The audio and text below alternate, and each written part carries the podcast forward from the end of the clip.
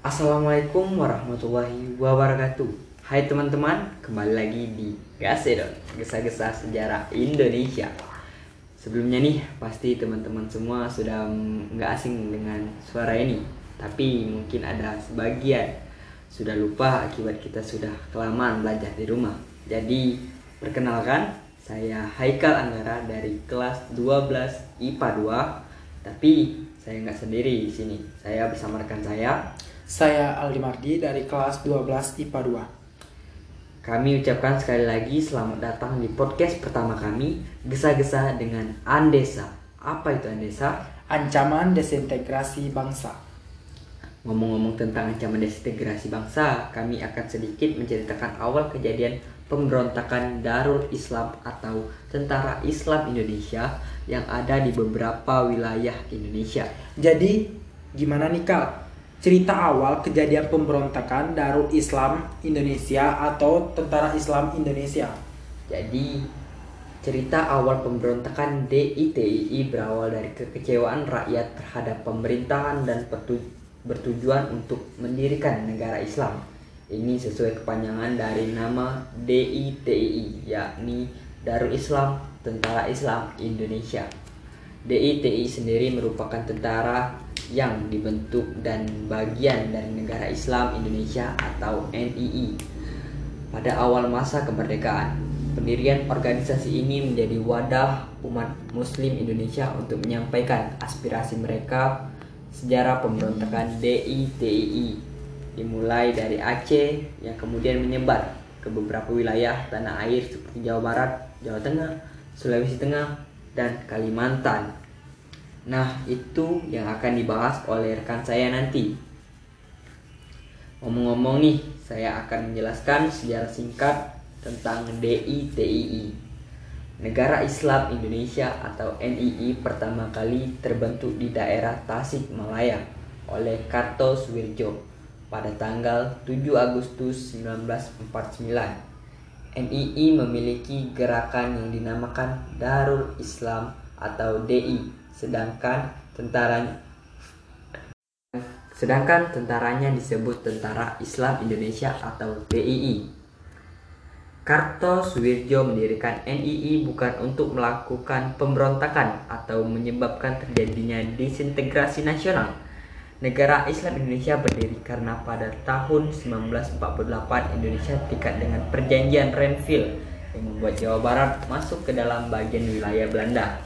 Kesepakatan tersebut menimbulkan awal kekecewaan rakyat terhadap pemerintah yang disusul dengan pemberontakan di beberapa daerah. Nah, saatnya kita berada di segmen penjelasan tentang beberapa peristiwa DI/TII di Indonesia. Langsung saja nih, di peristiwa apa saja yang terjadi di Indonesia menyangkut DI/TII. Untuk peristiwa yang pertama yaitu pemberontakan DI/TII di Jawa Barat. NII di Jawa Barat memiliki pusat pemerintahan di desa Cicampa, Tasikmalaya, Jawa Barat. Tempat ini juga menjadi titik awal dibentuknya NII oleh Kartosuwirjo. Selain karena perjanjian Renville, tujuan DI/TII di wilayah ini hampir sama dengan tujuan DI/TII di wilayah lainnya, yaitu mendirikan sebuah negara dengan dasar syariat Islam berdasarkan Al-Quran dan hadis di wilayah Indonesia. Alasan Kartosuwirjo untuk mendirikan NII adalah ia percaya bahwa semua masalah kenegaraan yang sedang berlangsung dapat teratasi jika menganut syariat Islam. Selain itu, tujuan lainnya adalah untuk mengatasi dominasi sistem politik komunis dan ideologi sosialisme yang mulai terlihat dalam pemerintahan Soekarno. Nah, kalau boleh tahu nih, apa sih latar belakang pemberontakan DI/TII di Jawa Barat? Untuk latar belakang pemberontakan DI/TII di Jawa Barat yaitu pemberontakan Darul Islam atau Tentara Islam Indonesia adalah keinginan mendirikan negara Islam dan menolak perjanjian Renville. Pemberontakan ini yang awalnya di Jawa Barat ini kemudian diikuti daerah lain, namun dengan latar belakang sendiri. Lanjut gak nih? Ya, lanjut dong. Untuk peristiwa yang kedua, pemberontakan DI/TII Daud Beureu'eh pada tahun 1953. tokoh terkemuka dari Aceh, Daud Beureu'eh, mendeklarasikan wilayahnya sebagai bagian dari Negara Islam Indonesia atau NII dengan pasukan Tentara Islam Indonesia atau TII.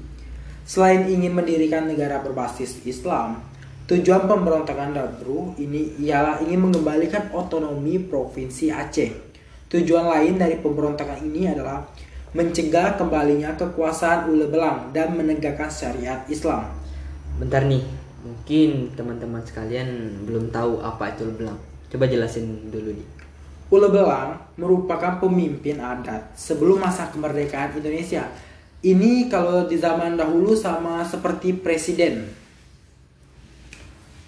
Lanjut ya. Lanjut.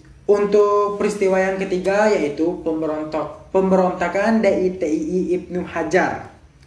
Ibnu Hajar memimpin pemberontakan di TII pada tahun 1950 di wilayah Kalimantan atas pengaruh kuat Kartosuwirjo. Tujuan pemberontakan ini berbeda dengan dua pemberontakan sebelumnya, yakni ingin menyalurkan aspirasi rakyat yang dianggap menjadi nomor dua oleh pemerintahan Orde Lama. Pada tahun 1965, pemberontakan ini berhasil dipadamkan oleh TNI Angkatan Darat hingga membuat Ibnu Hajar menyerah. Untuk peristiwa yang keempat yaitu pemberontakan DI/TII Kahar Muzakar. Pada Agustus 1953, Kahar Muzakar menjadi pemimpin dari pemberontakan DI/TII di Sulawesi Selatan. Sama seperti tujuan Ibnu Hajar, Kahar Muzakar merasa kecewa terhadap pemerintah. Ia ingin memperlihatkan reaksinya terhadap banyaknya anggota Tentara Kesatuan Gerilya Sulawesi Selatan yang tidak diterima sebagai tentara RI. Selain itu, Kahar Muzakar pun juga ingin menjadikan syariat Islam sebagai dasar negara Indonesia. Untuk peristiwa yang terakhir, yaitu pemberontakan DI/TII Amir Fatah. Amir Fatah melakukan pemberontakan di wilayah Jawa Tengah serupa dengan tujuan Kartosuwirjo. Amir Fatah memiliki tujuan mengatasi pengaruh komunis yang sudah lama menjalar di pemerintahan Soekarno dan ingin berinisiatif mendirikan negara Islam. Nah, dari beberapa peristiwa tersebut, menurut Aldi sendiri nih, apa dampak yang terjadi pada pemberontakan DI/TII di Indonesia? Kalau ngomongin dampak nih, yaitu dampak pertama kali pemberontakan DI/TII di Indonesia itu pada tahun 1951 sampai dengan tahun 1961. Pasukan DI/TII cukup intensif dalam melaksanakan setiap aksi-aksinya terutama di wilayah Maros atau Sulawesi Selatan. Para penduduk mengidentifikasi dengan gerombokan yang telah menimbulkan kesengsaraan, keresahan, ketidakamanan, dan ketidakkenyamanan. Aksi-aksi penculikan terutama dialamatkan kepada tokoh-tokoh masyarakat yang berpengaruh di suatu kampung dengan harapan menjadi kaki tangan DI/TII dalam mobilisasi gerakan massa. Pasukan DI/TII juga melakukan perampokan barang-barang tanpa terkecuali barang-barang yang mereka dapati ketika bereaksi kepunyaan penduduk hampir dalam setiap kali aksi memasuki kampung-kampung. Nah, jadi itu Kal, peristiwa-peristiwa dan dampak dari pemberontakan DI/TII di Indonesia. Oh, jadi begitu ya. Oke, kami harap teman-teman sekalian bisa mengerti dan menambah relasi teman-teman sekalian. Mungkin Gesa-gesa dengan Andesa pada podcast kali ini hanya sampai di sini dulu. Terima kasih kepada teman-teman yang telah mendengarkan podcast kami berdua pada kesempatan kali ini. Sampai jumpa di podcast selanjutnya. Cuma hilang, jaga batu. Jaga batu, cuma hilang. Cukup sekian podcast kami kali ini. Wassalamualaikum warahmatullahi wabarakatuh.